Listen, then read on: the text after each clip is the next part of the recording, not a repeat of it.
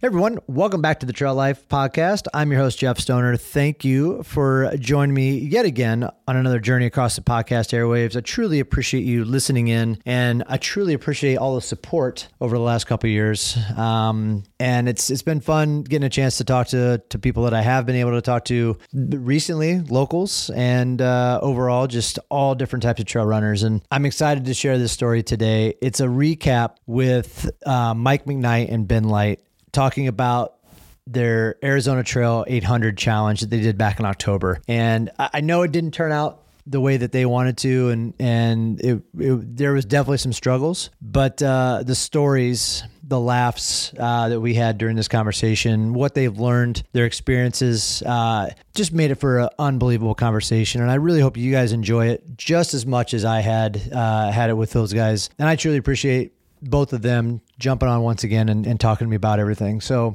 welcome back to the Trail Life, Mike McKnight and Ben Light. Well, help me turn the turning.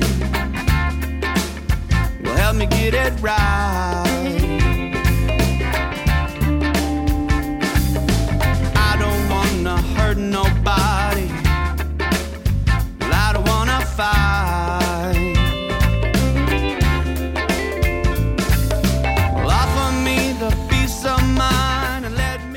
I'll send Mike a text now that we're two minutes over. I'm here, dude. Oh. Well, yeah, you're Ben's on his phone, so he probably can't see you. Oh, oh, oh there he is. What's up, dude? yeah, I only have two. Let me see if I. Okay, now I got three screens. I move over to the next screen. I it even say it didn't say it. Didn't, I thought it was just two participants still, so I was just like, no, I'll text him and find out where he's at. Mike's been on this thing for like 10 minutes. I mean, come on. Oh, I was like, why do you need to text me, Ben? I'm here.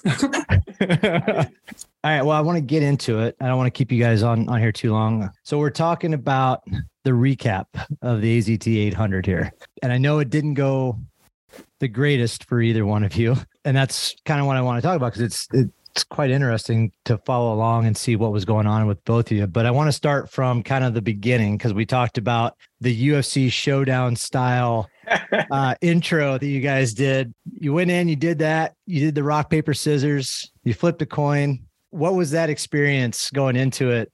Going back at it, must have brought a little bit of just some character to it and a little bit of funniness of of everything kind of made light of of the situation in a sense i guess. But how was all of that process? And then finding out okay i'm going south i'm going north this is what time we're starting like walk me through a little bit of that. Since ben is the one that flipped the coin i think it would be appropriate for him to answer that question. Well uh the whole the whole mma flipping the coin thing was kind of uh and like uh kind of going along with the theme of the showdown, the AZT showdown, we thought it'd be fun to kind of make light of, you know, another sport and the the hype around it, and then something a little bit different within trail running because obviously as far as we know i still haven't had anybody tell me different that this was kind of like the first of kind of like its kind with a uh, two athletes going after the same um, uh, FKT or record at the exact same time. So, because the way that the AZT uh, FKT is and the dynamics around it and how we could go in opposite directions, it just kind of like thought I, it just came together as something fun and a little bit exciting and bring a little extra unique dynamic to uh, just a sport. You know, most people when they go after an FKT really do go after it very quietly. You know, they might post on their social the day of or the day, maybe a day or two leading up to it. They'll send an email to FKT to make sure they notify them and to make sure they got all the proper links and stuff like that. But a lot of times people don't you know like i'd say it's a handful it's like a 50-50 if that people like make it public and announce what they're doing and then people kind of do it quietly. And um and i don't know the the the overall dynamics behind behind that whether it's they don't want to be you know make if it doesn't go well they can just kind of like go on and and not not really talk about it or anything like that. And then if it does go well, it's like, yay, look at this. I you know, kind of a thing. But uh, I think we kind of put ourselves out there uh, and you know, trying to to raise money for you know some nonprofits. You can't re- it's hard to to bring awareness towards some organizations and to a project without uh you know bringing some hype around it and some awareness and so that people have a chance to to understand and know what you're doing and what you're doing it for and get excited about it and get inspired and motivated to um to follow along to donate to you know uh have it influence in their lives. So that's you know so we just we looked at it as a you know a unique and fun opportunity you know to to do it. I don't know if we'll do it again like that ever again or we'll let somebody else have fun with it and take Yeah. that kind of an idea for another run. But that's kind of you know where it came from. And at the luck of the draw i i won the well we we were going to do a coin toss of it like a day or two before. We were like well who gets to decide heads or tails? Like how do you decide that? You know? And so we came up with the another fun idea. Actually we i think somebody actually talked about it on one of our social medias. Uh so play rock paper scissors. And Yeah. so that's what we decided to do. Do like three rounds of rock paper scissors and the best of best of you know the two of the three gets to choose heads or tails and then heads or tails whoever calls it gets to choose their direction Yeah. Now you chose uh south to no, you chose north to south then. So i i chose south to north yeah oh south to north. um yeah i i got i chose south to north Oh, yeah, my notes are di- backwards. Um, so yeah, so the so now that you you kind of find out, like, and I guess Mike, when Ben chooses his direction, like you now, like, what's your mentality now shifting to that? Like, oh, oh now I gotta. Is that is going north to south the what you wanted to do originally, or were you looking to do the south to north as well? At the time, I wanted to go north to south. So Okay. I was pretty happy with his decision. But in retrospect, I think Ben made the right decision um, getting that crap out of the way first. i don't know it was awful it was awful it looked awful. And honestly, So- north to south would have been pretty nice, but just the time that we did it, there was a bunch of rain up north. Yeah. And so I had to deal with a lot of mud, which I don't think is typical, but I could be wrong. But the mud definitely made the north end quite a bit harder for me. Yeah. What um so what's your what's your logistical process as you guys now have done the the toss, you've decided which direction you're going, you've decided what time you're going. Like what's what's the logistics behind that now? Um and getting to those points. Cuz how I mean how far are each of you from your start locations? Yeah. So, so we did the coin toss at a one of our sponsors called Mountain Ops, which for me it's about an hour away from me, an hour in the like the right Okay. direction. Uh, Mountain Ops was, but so I went to Mountain Ops with the possi like knowing that it was a possibility that I was going to leave that same day to head to Arizona. Uh, my plan was if I ended up going south to north. So we did the coin toss on a Monday. We started on a Saturday. Mhm. If we did, if I found out I was going south to north and I was planning on heading straight basically that day to Vegas, which was about a seven hour drive from Mountain Ops, and then getting to Arizona, Tucson area the next day. So Tuesday night or whatever. Hmm. And then I was planning on hanging out there until Saturday. But with me, like knowing that I had to go north to south, that's only about a six hour drive from my house. And so we ended up leaving, me and my wife and my crew ended up leaving about Wednesday morning, stayed in St. George, Utah, which is about an hour and a half from the start Okay. stayed there Wednesday night and Thursday night. And then we drove to Kanab, Utah on Friday, which was about 45 minutes from the start. And then we hung out there on Friday night and then got up early and got to the start Saturday morning. And if Ben knows anything about me, I am terrible with planning. we uh, we legit got to so we started at what time was it Ben? Eight, nine, eight you eight? eight I think you start. We started at eight. Yeah. So we started at eight Utah time because it was different at the time from Arizona time. Or no, we started at eight Arizona. This part confused me even the night before. Yeah. because like it was seven like AM in Kanab, Utah, but 45 minutes away, it was 6 a.m. in Arizona. And so like I had to keep replaying Oh, in my head. It's like, okay, I need to get up at this time, which is actually this time, and then I need to get there by this time. But I ended up getting to the start like three minutes before eight. Like I legit got out, threw my pack on, kissed my wife, and took off. like I- Played it close to the barrel. I'm sure Ben was there like two hours before the start time. No, no.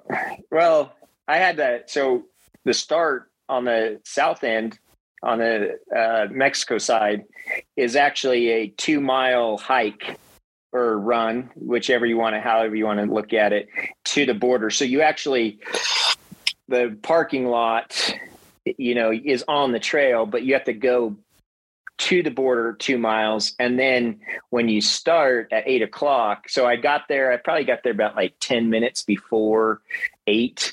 And me and the our videographer uh, just kind of hung out and just kind of, you know, did a little couple of video shots and stuff like that, some Mhm. some voice stuff, and then and then eight o'clock, I just it's pretty much a hike out because you actually you you're you drop about like over fifteen hundred feet down two miles to the you know to the start to the border where the fence is, and then you pretty much hike right back out. And once I started hiking, it started raining instantly, so we were.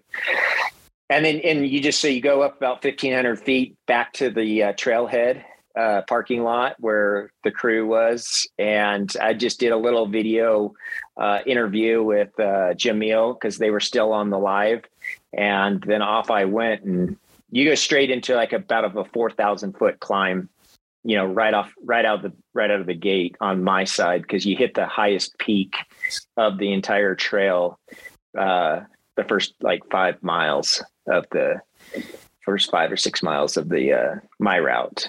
Yeah. So I think that's the best way to go about this is uh, let's let's stick with you for just a little bit, Ben, and and what you experienced on your side, and then Mike, I'll come back to um, you and your uh, your start and everything else. So. Ben, as you're as you're getting going, obviously you got to go down two miles. You come back up two miles, and then you said four thousand feet of climbing. Like what what were you experiencing that first you know, couple of days? Because you made it to you made it to two hundred ish miles, right? Yeah, a little you- over 200, just a little over 200 miles. The first 200 miles is, I guess you can say, is just kind of like compressed of a lot of vert for the overall like AZT. You know, there's it's it's spread out. They got sections, but they got what they call the island in the skies. The first 200 miles from north to se- from south to north is uh, you kind of hit these um, peaks, basically Mhm. one one one range right after another, um, from from the border all the way up to uh, it's like a deserty area right before Phoenix Okay. and then you kind of you start to go into a little bit of a low and then you hit a little bit of what mike was experiencing towards his end of his running was uh, you got uh, a variety of different mountain ranges right in there as well. The the only difference is is the ones down south just go you go up and then you just come right back down to like valley floor and then you go back up and then you go right back down to valley floor so you you keep constantly having these like three to four thousand foot climbs Wow. you know, up and then descent, and then you kind of go through a roller of a valley floor, and then you go up and then you go back down. So it's just so I guess that first 200 miles, um, it was roughly three, a little over three days, Okay. um, and about 40, a little over 40,000 feet of vert Oof. of gain in the first 200 miles. Um, but that's, I mean, I had rain the first two days, which caused uh, some issues for me, not necessarily from a physical standpoint of like exterior, like going through uh, like what Mike experienced with mud and stuff like Mhm. that. I mean, I had a lot of overgrowth that had a that was wet and it just made you soaked all the time. That was Yeah. that that was there, but it, that wasn't the actual looking. That wasn't the issue that I had. I was I gearing up for the AZT. Every, you're just getting so prepared for heat. Everything Okay. about you're thinking Arizona, you're thinking AZT, you're thinking the heat, you're thinking Mexico going south to north. Everything was heat. So I was doing a ton of heat training and uh, getting ready for these really extreme hot temperatures that I thought I was going to be facing during the day. I even had like a idea of trying to transition to nights so I could run through the night and sleep during the day when it's the hottest part of the day. Okay. And those first two days actually weren't anything. Well, I guess maybe I was as much uh, heat adapted as I was. It, it wasn't a shock to my system. And I made a mistake by I calculated some heavy uh, electrolyte intakes because I was in, anticipating a lot of sweat, a lot Yeah. of heat, you know, and everything like that. And so I would be taking in uh, uh, salt on my each of my dr- drinking. Uh, when I'd come in and see my crew, my wife would hand me like a an alg- uh, uh, actually a protein drink that had extra salt in it, and then a Nalgene bottle that had BCAAs and salt in it. And I just kept pounding, pounding all this this fluids with salt, but I wasn't sweating enough because of the rain, the cloud cover, uh, kind of a slower pace because of the overgrowth. You you just couldn't run. I mean, so you weren't were, you weren't like laying down a, a, a really fast pace Right. to ex, you know excrete all this these electrolytes that I'm taking in. And by day two, and day three, I I started swelling up like um my to the to, to the extent of like my socks i had to change socks because my socks weren't fitting to my feet my shoes i had to loosen up stuff i started getting blisters Yeah. all over my feet uh uh my even my like i'll just even be frank my underwear was getting super tight and just kind of like you know you had to put extra glide on and stuff like that. And i kind of it snuck up on me and i didn't realize what was happening. And i didn't put the two and two together until day three where i was like or like the end of day three i was just like why am i swelling up so dang bad? Like i don't understand. I've never had this happen before. And it was just because i wasn't sweating enough. And so then i started moving over to just more water and flushing and i just just shrunk back down to normal size Yeah. but you know that was towards the end but um But that had to have taken a little bit of toll on you though over over that course of time, right? I mean, you're when you've got Yeah, it was a- it was a dynamic that was it wasn't a deal breaker or anything like that it just made it it made a level of discomfort i guess you Right, can say and you're just trying to figure out what the heck's going on the worst discomfort was the everything in arizona has a thorn on it. I swear every tree every bush every blade of grass i think even the rocks have thorns on growing off of them or something like that. I mean it was just like just shredding at your legs. Just right. it just kind of miserable like having that that like tear at your skin like every and you can't do anything about it. There's just no, there's nothing you can do about it because you're trying to stay on trail you're trying to follow and it's the the trails if you so you have AZT is a link up of a bunch of different trails and so the, the closer you get to like a a uh, city and a more popular trail the trail is very defined and it's easy to follow but once you get into a rural area that not as many individuals actually traffic it, except for the through hikers, maybe the mountain bikers, or just just very, it's just like a lot less traffic. It it shows dramatically. It's like a deer trail. Sometimes you can't even find the trail. You don't even see the footprints. You don't even see Really? a cut in the. It, it's just walking around sagebrush, uh, ducking under trees. You're just like staring at your watch or your phone on your GPX file going, and it's worse at night. I mean, you're just like, I'm on the line but there's no there's no no no trail system. there's no whatsoever. trail here. I'm just like I'm walking over sagebrush. I'm walking over rocks. I'm going around stuff. I'm trying to take the most safest route, but stay on trail at the same all at the same time. And you're just walking through the desert of Arizona. Really, I mean that's the easiest way to say it. And Ah, so it, it Wow. just kind of everything just it it it, it multiplies and it, it, it just slows your progress down. That's and that's Yeah. the hard thing because you want to run. You want to. You've been training. You've been doing this, and you know you, you're you're you're pretty much going into this fast pack scenario because of the the terrain. so in the area that you're at, you're pretty much in rural area. You're not getting into any like small town sections, right? Or or are you you kind of just blazing your own section through this through the through the brush. Is that is that what I'm kind of understanding? you get you anything that get you i crossed a, a number of highways i guess you can say. You're kind of you're on this mountain range and you have civilization on both sides of you small little towns and you're on this mountain range.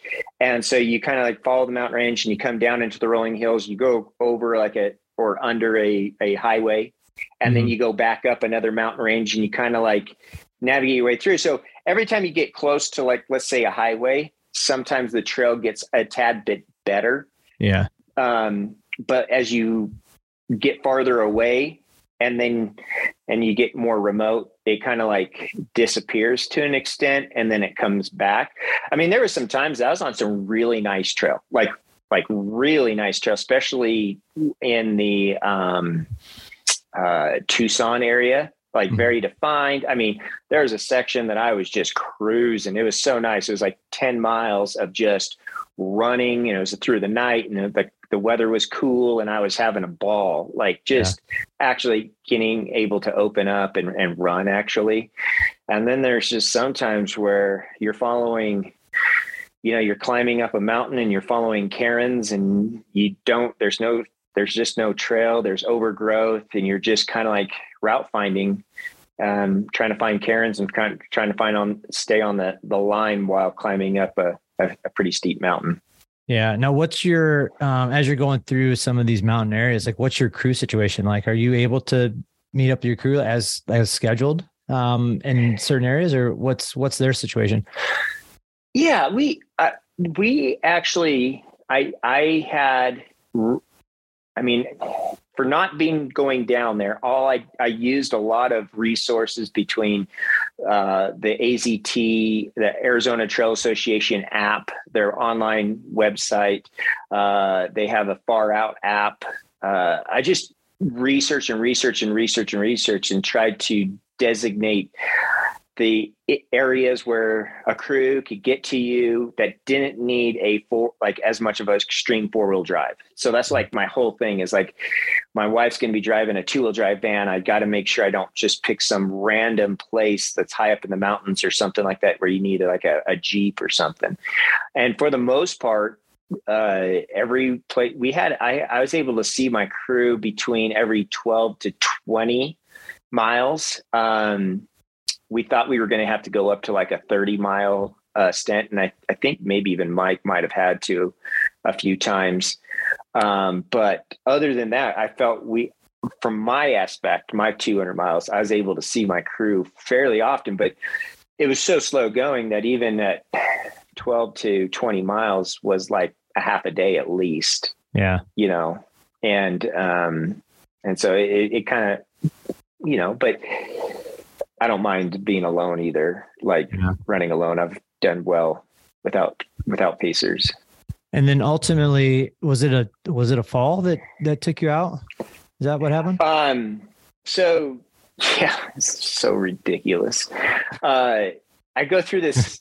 I go through all this mountainous area, this crazy terrain, rocky, overgrown. You know, I'm kicking rocks where I, I think I broke, I almost broke one of my toes. Uh, all this different stuff, and I finally get down to a. I mean, it's so nice. It's like hard packed, nice trail, and I'm all like, this is great. This is awesome. I had a, actually a really good night's sleep up at um, uh, Summerhaven at one, like up in the mountains. And I just dropped down to like this deserty area and I was going to just start running and I pull out my GoPro, take this little video of like the the the scenery and I'm just putting it back and I'm walking and I'm holding my poles under one arm and kind of like putting it in and you just get, you know, after 200 miles, you kind of get a little careless on your step and I like caught my leg, my right leg on one of these thorny bushes. Like I just kicked this thorny bush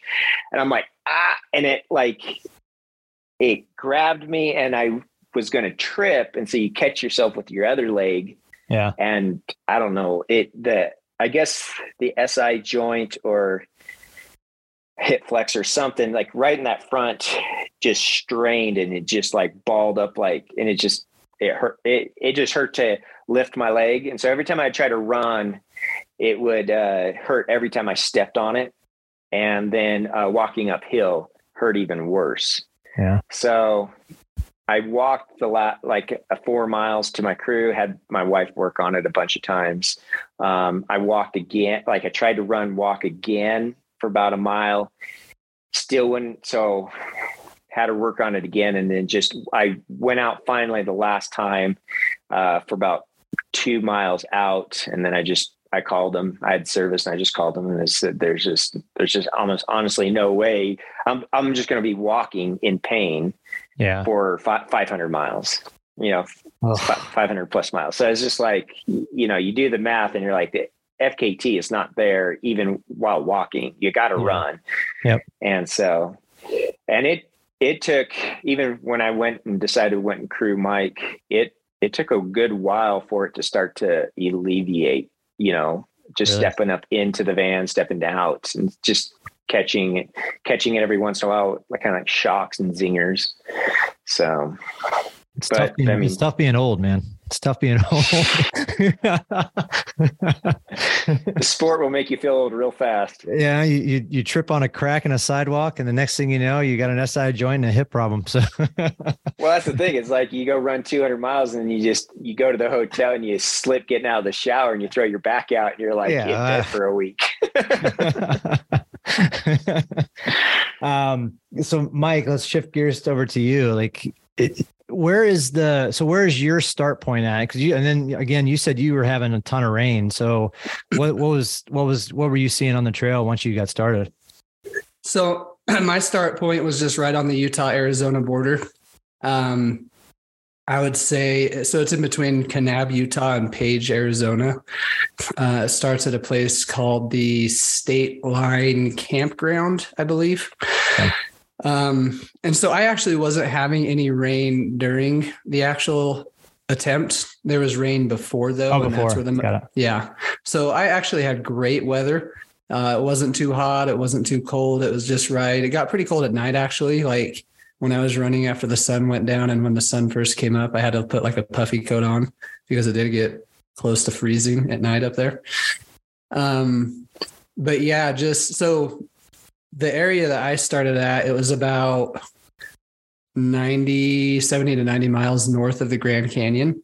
Okay. And that first 70 to 90 miles, it's just like buttery trail going through some some trees like you're up on a plateau so it's kind of got a deserty feel to it but you still do have a bunch of trees covering you um it was beautiful too. Like we started October 15th, which, uh, you know, the fall colors were just out at that time.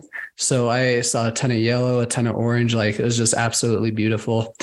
And then two, you know, you go through the Grand Canyon, you go from the North Kaibab Trail to the South Kaibab Trail, uh, at least the direction that I was going. Mm-hmm. And that, that was actually my first time at the Grand Canyon. So that was oh really? Unique. What a way to experience the Grand Canyon. yeah, yeah. It's uh, it was quite the experience. Like going, dropping down that far, and just being like, "Holy cow!" Like this is I, actually. So I do remember thinking when I was going down the Grand Canyon, like, like I don't know what Ben's experiencing, but like I am sure glad I don't have to go up this at mile 700 or whatever it would have ended oh. up being oh. for Ben. Yeah. Like it was, it's a steep drop from the North Kaibab Trail down to the the river. Um, but hearing what Ben saw and seeing what Ben saw, I still think I might prefer to go south to north next time.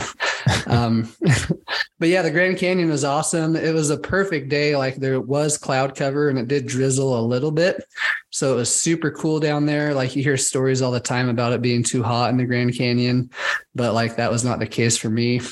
Um, took a lot of pictures, used my GoPro a lot while I was down there.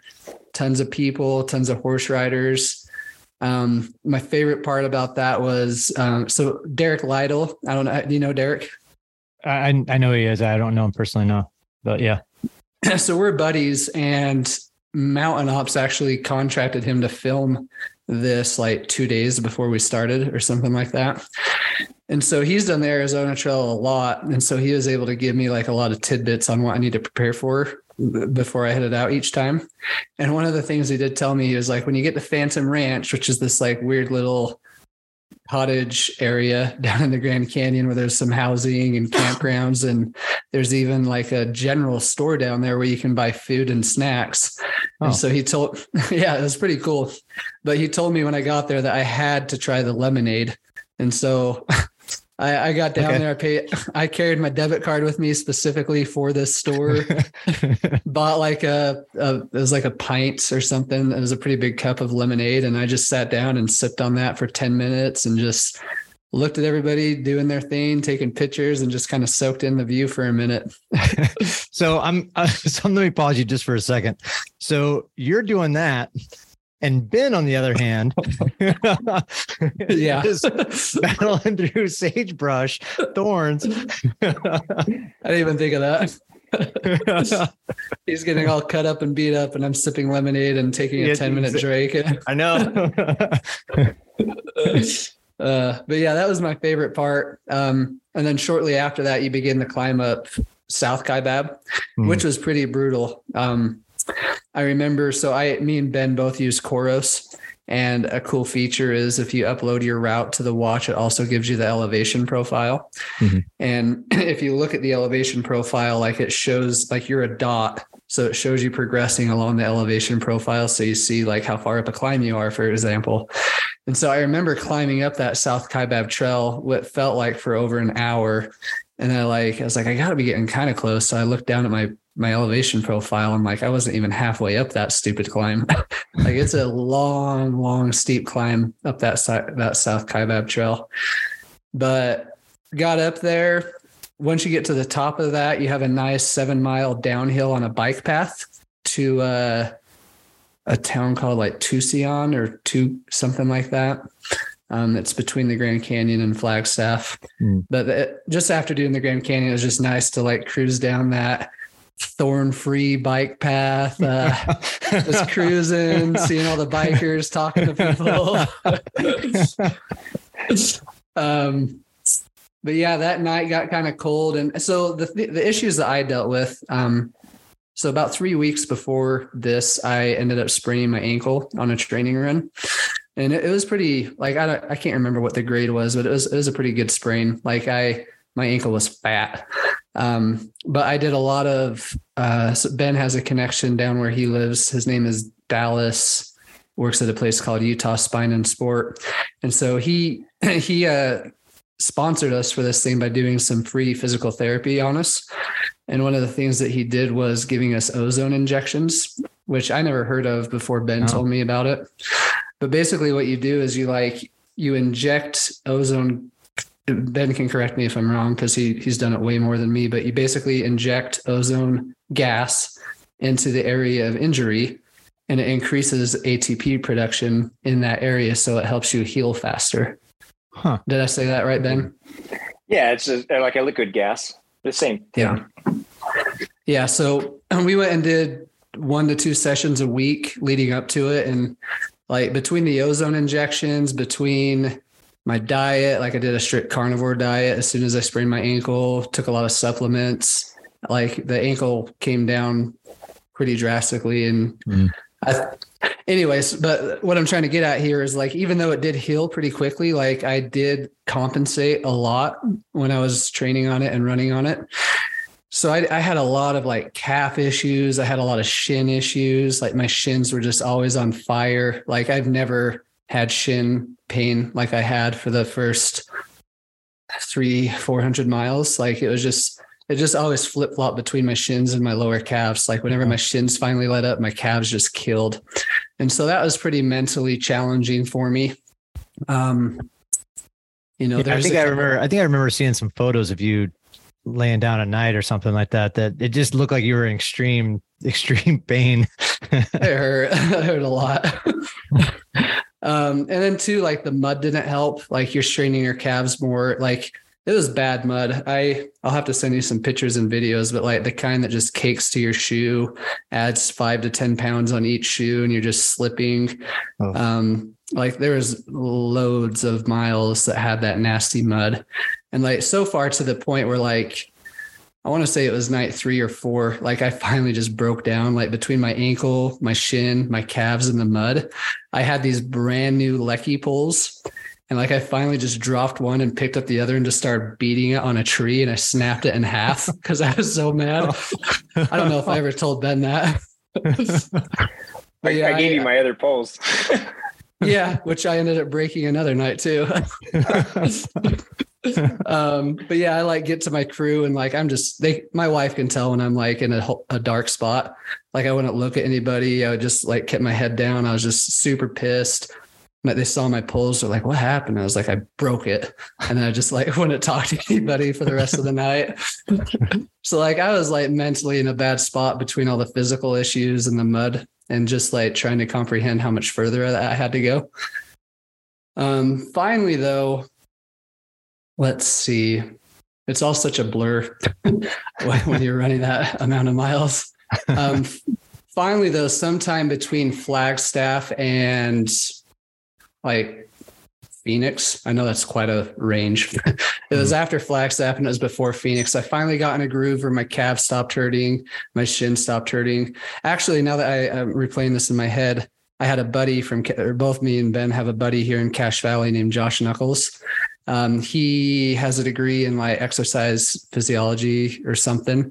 And so he's pretty well versed in the anatomy of the human body. And so when he showed up and you saw like all the issues that I was having, he was pretty able to, he was able to quickly like diagnose what was going on Mhm. and we addressed it and then that alleviated it. And so those pains finally stopped and I was able to finally start running. I got in a good groove.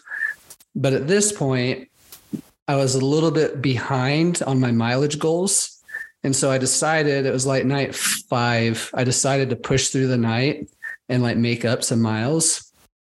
And that was like probably my biggest mistake on this whole thing because like that night set me back so far and I just couldn't keep up. yeah. Um, just the main reason- like a fatigue factor in a sense, like like a mental non-sleeping fatigue. Is yeah. that- Yeah. Well, and then the other issue too was the next night, uh, there was this weird 30 mile section that I got to, and I didn't realize that my crew couldn't get to me in that section aside from like a three mile hike in to me. Oh. And so I got to this section and I essentially had to push through the night again. Like I tried sleeping where my crew hiked in. Like I basically brought me a sleeping bag and I laid down on a dirt road and tried sleeping. It was freezing. I, I slept maybe 20 minutes and I couldn't just sleep anymore because of how cold and uncomfortable it was. And so I basically had to push through the night again. Um, that night though, like a lot, a lot of bad happened. Like I, I broke my poles. I broke my new set of poles again. Uh, this time was not on purpose. I was going down this like 30 degree angle slope that was covered with like riverbed rock. So I just I kept slipping. I couldn't stand up. I kept rolling my ankles, and I eventually like started to fall backwards. And I used my pole to like brace myself, and like I fell back into that pole, and it just snapped right in half. Oh. and so broke my second set of poles that night. Um, I went through this mountain range called the Mazatals, I, I believe is how you pronounce it, which everybody warned me about, and with good reason. It was a terrible mountain range. It was, I'm sure it's pretty similar to what Ben experienced on the south end. Um, very overgrown, very steep, very rocky. Uh, it was a 30 mile section, which I thought would take me roughly seven or so hours, but it actually ended up taking me like almost 15 or 16 hours. Like it was pretty ridiculous. Um, my crew had to like hike in backwards to bring me some supplies because I was out there for so much longer than I thought. Wow. Um, I messaged my wife on my Garmin InReach and said that I was going to hit the SOS button uh, just because I was in such a bad spot. and then I ended up falling asleep shortly after sending that to her. So all the messages she was sending me, I wasn't replying to, which I'm Oh, sure didn't shit. help her anxiety. oh my God. and actually, at this point, Ben was up was with my crew. So I, I, if I remember right, he was with Sarah when I sent her that message or something, right? She was at the hotel, but I was at the I was at the crew location, and uh, so we were messaging each other, and then we were messaging you, but no replies. Okay. well, yeah, it was just it was a bad section, and like I had probably two or three sections after that where it was like supposed to be a five to eight hour section and ended up taking 12 to 16 hours Hmm. like just overgrown thorny can't see the trail like legit like i had to like walk and like look at my watch and like okay it says i'm on the trail but i i can't see a trail so i'll just follow this line like so so overgrown and just so brutal. Like it just it was just a constantly brutal experience. It was crazy. Now, did you were you worried? Because you know Ben was talking about how he was mentally preparing for more heat training, going from north to south. Is that something that you were having to worry about as well? I mean, because you're technically not probably going to have to deal with any of the heat until you get past the Phoenix area. But were, is that anything that is in your mind doing that too? No, no. The only thing I was thinking about was just like how dumb the trail was, and like weather didn't mean a thing to me at that point. I was just like praying that the trail would get better, and like if it was 150 degrees, I was like, I don't think I would have cared. Like as long as I had a trail that I could actually run on, I would have been so happy. so you made it to what 560 ish somewhere in there so I made it. I made it to Mount Lemmon, and I believe it was just barely over 600. oh it was okay Yeah, wow yeah. There's a Um, community up on Mount Lemmon. Do you remember what it's called, Ben? That, that was Summerhaven. Summerhaven. Okay, yeah. So yeah, I made it to Summerhaven, and that was like six fifteen or something like that, if I remember right. Now, did you get to a point as well um, with everything having to go through the nights a couple times where the FK like your the FKT is no longer in sight type of thing, and you're like, you know, what? Talk about that for a second, because mentally that's got to kind of rub in a little bit too. Once you figure out that you've slowed down because of not being able to sleep and injury and all that stuff, where does that kick in for you? I mean, I want to say, do you remember where bennett was that we like kind of started talking about how the FKT was out of reach? Was it like the night before Mount Lemmon? So 24 hours Um, earlier? I mean, it, it, it- yeah, it's, I guess you can say it was, it's kind of hard to say because it was always the, the math allowed it to be possible with a, you know, like a certain amount of effort, I guess you could say a pace Right. but um, the realist the, the reality was based off of uh, how tired Mike's or how you know the physical demanding of the body versus the pace that needs to be required and then him getting to Mount Lemmon. I mean, when we even got to Mount Lemmon, like he's asking me some questions about the trail in front of him, and I can't hide like the truth, like even in my face. Oh yeah, it's just gonna be fine. You're gonna be, you're gonna do great. Just kind of a thing. I'm just like, it, it I, you know, it's just, you're, ju- it's, and so it got to the point, it, you know, it got to the point where me and, I mean, Jeff, uh, Jeff Browning, we, I mean, we were in communication all the time, each day, a couple times a day. We kept running the numbers, kept running the numbers, and and we would just, you know, supply Mike with some of the numbers and the realization and stuff like that. And it wasn't until I think just before Mount Lemmon and then Mount Lemmon, just what was going on was it, it's it's as a crew you all it's so this is so hard because as a crew you're always supposed to be like positive and trying to you know encourage him to keep going and to encourage the best of the scenario and what's possible because you know what's that that that what the numbers are but you also know have people rally, people come back, people, you know, you all these different possibilities. But at the same time, you're just also watching what's uh, um, what's going on and everything like that. So it was it was this one was way more difficult because see the Colorado Trail, Mike was always ahead of the the FKT, and so it was me just convincing him like, dude, you're it's it's it's for you to it's for for you to to lose kind of a thing. You're way ahead and stuff like that. Even if your your pace is slowing down, you're still got so much buffer. You got so much room. Everything's good. So it's easy to keep that positivity going. But at the AZT and at this point, um, and then knowing that the trail is going to get way worse, it, it's like hard to like it, it's hard to find the right words. I mean, yeah. it's. I think if if anything comes out of like the video footage and the documentary, it's that struggle of the balance between that of like you care for your runner, you care for his well-being because right. he is putting himself out there in some extreme conditions and with with pushing the body farther than most people push their bodies and stuff like that. So where's the line in the sand for safety and stuff like that? But then also do you try to you know build them up to go out there? But is it is is the the the getting the the record even a reality kind of a mm-hmm. thing? It was it was definitely a, a difficult scenario. Yeah. Yeah and as as we're going through this like i do remember it was almost like a switch happened from me feeling good and motivated to like just not.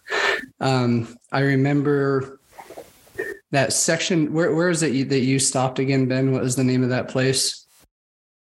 Um, where I had like six miles to go just before the Mount Lemmon. Yeah, I'm just trying to remember the name. I, I without seeing it, uh, it's just it's basically at the base of Mount Lemmon. Yeah, uh, head, heading south. So I had this, it was like a 25 ish mile section where I got to this one spot, which was six miles before the Mount Lemmon climb. And that 25 mile section, I remember feeling good. Like I made an Instagram reel where I was talking about feeling motivated and happy. And I had somebody that I coached that was pacing me, and we actually ran a lot of that section. Um, I do remember falling in that section you know, Ben had a fall. I also had a fall in that section, which later I feel like I cracked one of my ribs because I had some severe rib pain for about a month after. But um, like I, I was running really good in this section, and I get to this one spot, which was uh, my crew was there. I just had six more miles to go before I got to see them again, and then I began to climb up Mount Lemmon. But like I remember coming into that spot feeling pretty good, motivated. I ate some food.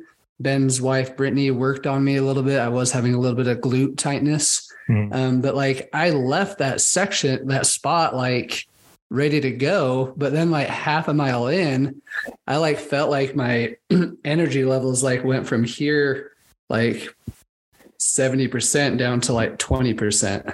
Like it was you just got like heat exhaustion. That happened real quick then. yeah, there's a six, a six mile section and you got heat exhaustion. You came in, your face was red. That's when I brought you the Slurpees and stuff. Yeah, yeah, yeah. You you could see you had heat exhaustion. And I just like stared at you blankly while you guys were talking to me. yeah, so like something happened in that section. It might have been heat exhaustion. Like I came into that spot, everybody was talking to me, nothing was processing. I was just staring at everybody kind of blankly and quietly. Like I just like all of a sudden lost all hope, lost all ambition, lost all desire to do this. Uh, they were trying to motivate me. I ended up taking like a hour nap or something, hour, two hour nap. And by the time I woke up, Ben just got back from going to a restaurant where he like ordered everything off the menu for me, basically. like there was like a variety of different foods for me to eat when I woke up. and then the other issue too was somebody I coach from California showed up like literally 20 seconds. Uh, it was even like right when I came into that section. Like I remember walking in and I saw his car pull in. And so he showed up to pace me. And that made it very difficult because I was like, gosh dang it, he just drove hours to come help me and I'm ready to drop. Like that's kind of crappy for him. um, so between everybody convincing me to give it a go again and between him showing up, we ended up going out on the Mount Lemmon climb, which was I don't remember how long it was, but it was a really big climb, like thousands of feet. It took a few hours. Um, me and this guy I coached left and got like a mile into the climb, and I just stopped and sat down and pretty sure I started crying a little bit. but I was just like, dude, I, I don't got this. Like, and I don't really care to have it. Like, I want to go back and be done. And he did a good job at like convincing me to keep going and keep trying, like at least try this section. So we got to the top of Mount Lemmon. And I remember thinking the whole time going up, like, holy crap, how did Ben go down this? Like, this sucks going up. Like, overgrown, big rocks, like, Yeah. not much of a trail at all.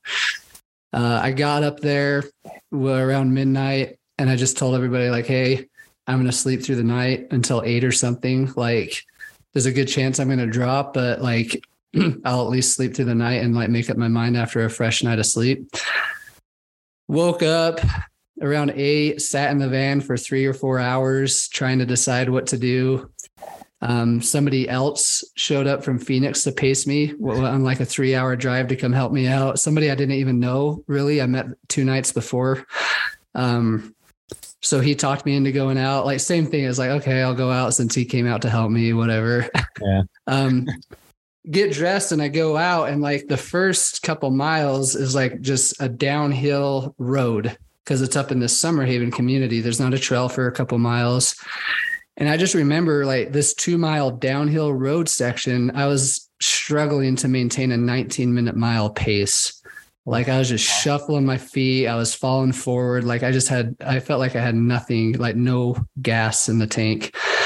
And I just remember thinking, like, I know what Ben went through.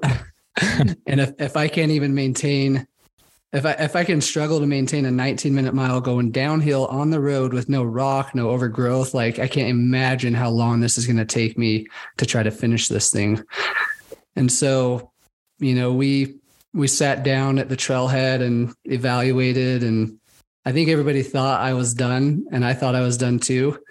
Uh, I remember getting a message from Karl Meltzer basically saying, like, this is your tune up for the Appalachian Trail and finishing is finish. and then the line that really hit me, he said, this is, or he said, finishing is finishing, or what did he say? It was finishing is winning. So just get out there and finish this damn thing, is basically what he said to me. Yeah. and so I remember like reading that and I was like, you know, he's right. If I can't even do an Arizona trail, how am I going to do the Appalachian trail one day? So I legit like stood up, put my hat on while my crew was trying to figure out what to do with me. And I was like, all right, let's go. And I just started running away. And my pacer and everybody was just like, what, what just happened? but we, we got like two minutes into the trail and the same thing. I just stopped. And I was just like, okay, motivation can't fix not having gas in the tank. Like I Yeah. have nothing. So I ended up walking back and I was just like, sorry guys, like I feel like I gave it my all. I tried, like I legit have nothing in the tank. So this is this is where Yeah. I'm calling it. Wow. Um, real quick, I, Mike, I know you have to go. So just last question here. What uh, is something like this between you guys possible again? And or and uh are you going to attempt the Arizona Trail again, whether it be individually or together at any given time? Like what's your what you guys thought? Have you guys even talked about that? So for me, I I already have it planned. I'm going to go back in March and go for it again. Nice. Um, and obviously, since it's in March, I'm going to have to start on the south end because there's snow up on the north end. And that's the way that Streambean did it when he got the FKT. Uh, so yeah, I'm going to go for it again in March. And, uh, you know, I've learned a lot about things that I need to do differently. So yeah, I'm going to put those into effect. But I know Ben's kind of on the fence with what he's going to do. Yeah, I just I I had originally planned to go back in March as well, but I was gonna. I'm actually looking at it from a different strategy uh, of doing it self-supportive. Um, there's a variety of different reasons and motivation behind it and stuff like that, but uh, thought about executing it in a self-supported manner. But right now, I'm I don't know. I'm just trying to. I'm, I'm I'm motivated to go back and give it a shot. I just, for some reason, have a little bit of a like not I don't I, I I don't know how to even explain it to just uh just anybody. Just I don't have that feeling of that it's going to happen. That's like something something in in the universe just tells me that it's not going to happen for me this this spring. Yeah. And so so I'm actually training right now as if I was going to go back just for some odd reason something changes. But i'm looking at just other other options and stuff like that and just keeping my options open and stuff like that so. Nice. Anything any any ideas to do any kind of head to head or or challenge together at all? You guys talked about that at all? Uh, no, I, we haven't talked about it but let it let it fester a little bit and see what happens type of thing i'll just throw this out there that is not my style like when I went after the Colorado Trail FKT, I legit decided to do it and then went after it two weeks later. Mm-hmm. And like kind of did what Ben said, like made a post the night before and was like, hey, going for it. Let's see what happens. And like I personally for me, like like Aravaipa, they helped us out a ton. Like I feel like a lot of the donations that we got for these nonprofits wouldn't have happened if it wasn't for Aravaipa's help and like the daily yeah. recaps on their YouTube channel. So super appreciative of what they did. And it was a fun experience. Like a lot of people loved the MMA style thing. Like I think that like it was a good thing to do. And I've heard of more people talking about wanting to do stuff like this on their own adventures. Mm-hmm. So a lot of good things about it. But just for me personally, like the pressure of the check-ins, the pressure of knowing how many people were watching, like yeah, the logistical, like all that kind of stuff just messes with me. And so I feel I have a much better shot at getting an FKT not doing that. Yeah. so I told Ben like we could do something similar if he decides to go for it, but like me personally, I'm not going to do off the radar of type of thing. Yeah. yeah. how much, uh, how much you guys end up raising for the charities? Oh, we got about 16, it was like almost 17,000 total that between so between the donations and the the hat sales. So the hats yeah. all the all the proceeds from the hat sales went and was divided. And it, that was 16,000 so it came out to about little over 5,000 it's like $800 for each of the organizations. And that's rods that's bigger than the trail and that's also uh, Arizona Trail Association. Nice. Very cool. Congratulations guys. That's awesome. Yeah, it turned out it turned out really good. I think uh, Todd with Bigger Than the Trail, uh, he indicated that it was a good amount. I mean, uh, a fifty eight hundred dollar donation to to theirs helped a dramatic amount of um, uh, services, I guess you can say, for individuals that are seeking um, counseling and support. And so I think that's a I just think it's a huge win to be able to help uh, these the three organizations and to you know go push push our limits. At uh, you know interesting concept. Like like mike said i don't know if we're gonna do a concept like that again. I, I like to be i like to change things up create new ideas so maybe we'll come up with something a little different a little you know just something else you know i don't know if there's like a head to head is is yeah. i mean it was fun when it what fun on this one but we're just uh, just take it take whatever opportunity comes in front of us down the road. Yeah. I do think it would be fun though. Like I think the head to head thing is fun. Like not necessarily like the YouTube broadcasting. That's the part I didn't like. but like I do think it would be super sweet to do a head to head on the Colorado Trail. And the That'd reason be cool. being is because there's four different variations you have east to west and west to east, but then you have the collegiate loop in the middle. And for those of you, those who don't know, in the middle of the Colorado Trail, there's a branch off, and you can take the collegiate west or the collegiate east, and they eventually meet up later. And so you have two variations one way and two variations the other way. And unlike the Arizona Trail, there's different FKTs for each variation. Wow. Where the Arizona Trail, it was just like one FKT no matter which way you went.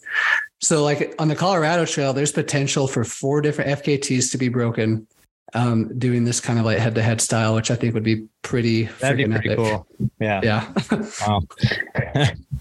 Well, we'll we'll be on the lookout for that, Mike, for sure. Yeah.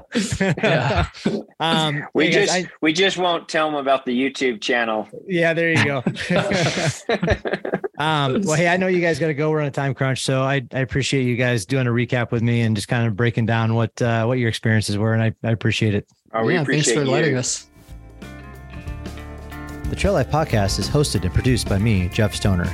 Music was provided by the Poor Dirty Astronauts with lyrics written by Matt Meyer. You can rate, review, and subscribe to this podcast on Spotify, Apple, Amazon, or anywhere you find your favorite podcast episodes. Thank you very much, everybody, and we'll see you out on the trails real soon.